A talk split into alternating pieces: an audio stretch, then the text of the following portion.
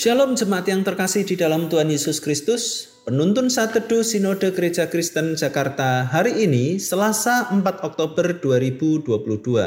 Semangat meskipun berat. Nas terambil dari 1 Korintus pasal 10 ayat yang ke-13.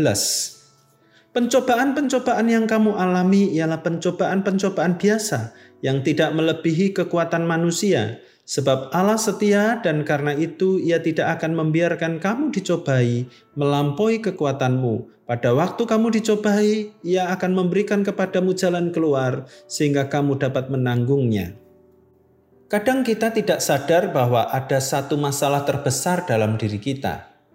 Ada badai besar di dalam hati dan pikiran kita yang sering kali melanda dan menyeret kita untuk terhempas jatuh.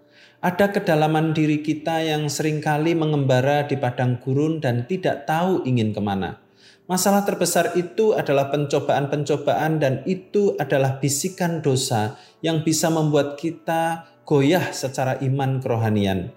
Pencobaan yang dimaksud dalam 1 Korintus 10 ayat yang ke-13 ini lebih dari sekedar penderitaan seperti sakit penyakit dan kedukaan ditinggalkan orang tua karena kematian juga lebih dari kekasih yang meninggalkan kita, lebih dari kesulitan ekonomi serta masalah dalam pelayanan dan sebagainya.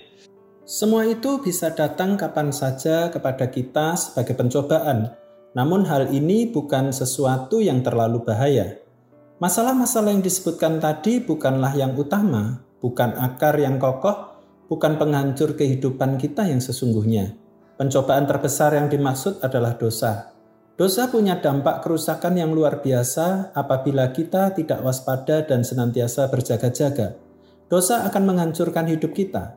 Sangat bersyukur karena Allah telah menyelesaikan masalah pencobaan yang besar itu di atas kayu salib. Kita telah dibebaskan dari kuasa dosa.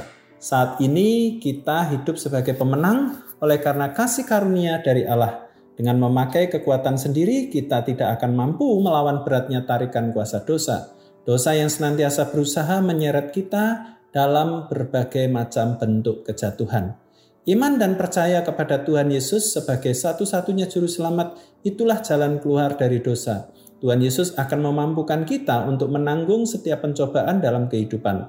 Pencobaan-pencobaan itu menjadi biasa ketika hidup kita ada di dalam Kristus. Mari menyangkal diri dan memikul salib serta mati atas diri kita sendiri dan hidup baru bersama Tuhan Yesus. Bersama Tuhan, kita pasti menemukan jalan keluar dari semua pencobaan itu, yaitu melalui pengampunan dosa dari Yesus Kristus, Juru Selamat kita. Pencobaan terbesar dari dosa, namun sudah dibereskan oleh Yesus Kristus di atas kayu salib.